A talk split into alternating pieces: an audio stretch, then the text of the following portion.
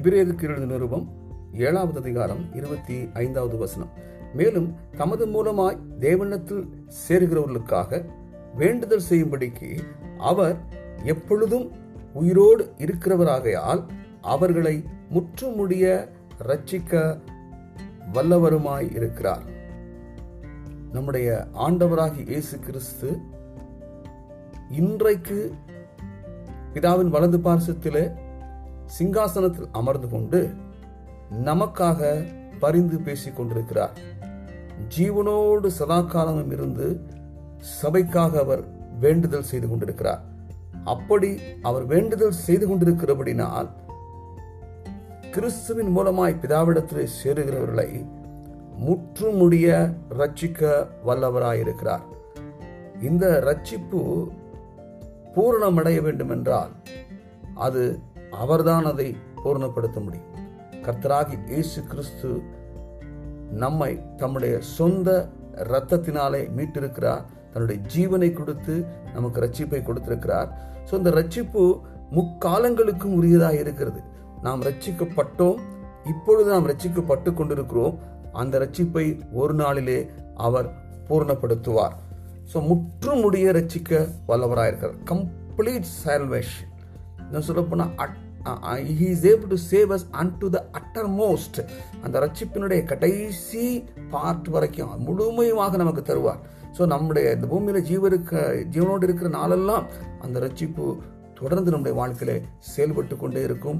அதை நிறைவுபடுத்துகிறவரும் தேவன் தான் அதாவது ரட்சிப்பை அவர் நம்முடைய வாழ்க்கையில ஆரம்பித்து வைத்து விட்டு நீங்கள் மீதியை பார்த்துக்கங்க என்று சொல்லி நம்மள்கிட்ட விட்டு போகிறவர் கிடையாது.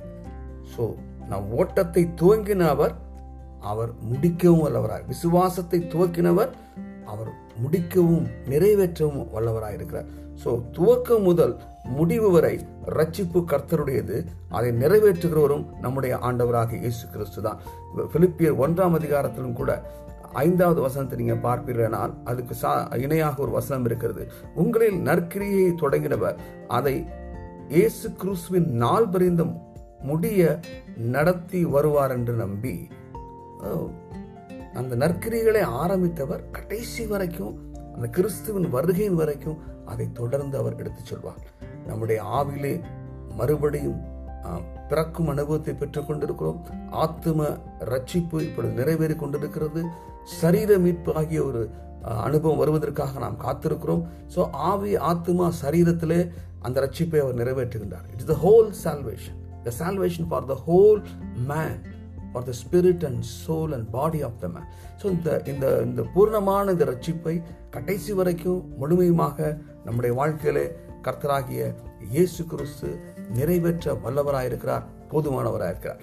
ஒரு சம்பவத்தை நான் நினைவு நினைவு கூறுகிறேன். ரெண்டாயிரத்தி பதினெட்டாவது வருஷத்துல தாய்லாந்து தேசத்திலே ஒரு குகைக்குள்ளே ஒரு ஃபுட்பால் டீம் அதுக்குள்ளார போயிட்டாங்க. சும்மா அப்படியே ஒரு பிக்னிக் மாதிரி அந்த கோச் வந்து கூட்டிகிட்டு போயிட்டார். அதில் பன்னிரெண்டு பசங்க இருந்தாங்க. மாணவர்கள் இருந்தாங்க. எல்லாம் சிறு வயசு பசங்க.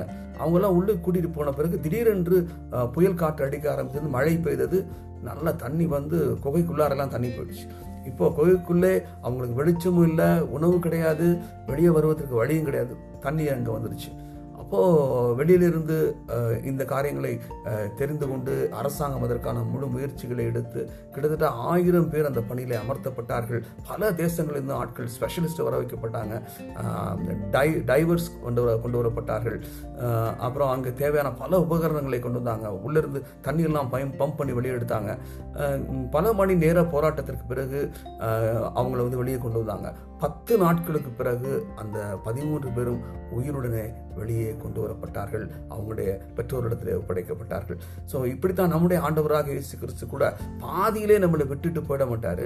நம்மை கரம் பிடித்த தேவன் கடைசி வரைக்கும் நடத்து முழுமையாக லாஸ்ட் பாயிண்ட் வரைக்கும் நம்ம ரட்சிக்க வல்லவராயிருக்கிறார் அதுதான் நம்முடைய விசுவாசமாக இருக்க வேண்டும். நான் ரட்சிப்புக்காக தேவனை விசுவாசிக்கிறோம் என்று சொன்னால் இந்த விசுவாசத்தை தொடர்ந்து பிடித்து கொள்ள வேண்டும். கடைசி வரை என்னுடைய ஆண்டவர் என்னை முழுவதுமாக ரசிக்க வல்லவரை சூழ்நிலைகள் என்ன வந்தாலும் சரி எப்படிப்பட்ட போராட்டங்கள் வந்தாலும் சரி எல்லாவற்றிலிருந்தும் தேவனை மீட்டுக் கொண்டு தன்னுடைய ரட்சிப்பை பூர்ணமாக நிறைவேற்றுவார் என்று விசுவாசம் இருக்க வேண்டும். கர்த்தர் உங்களை ஆசீர்வதிப்பாராக. ஆமேன்.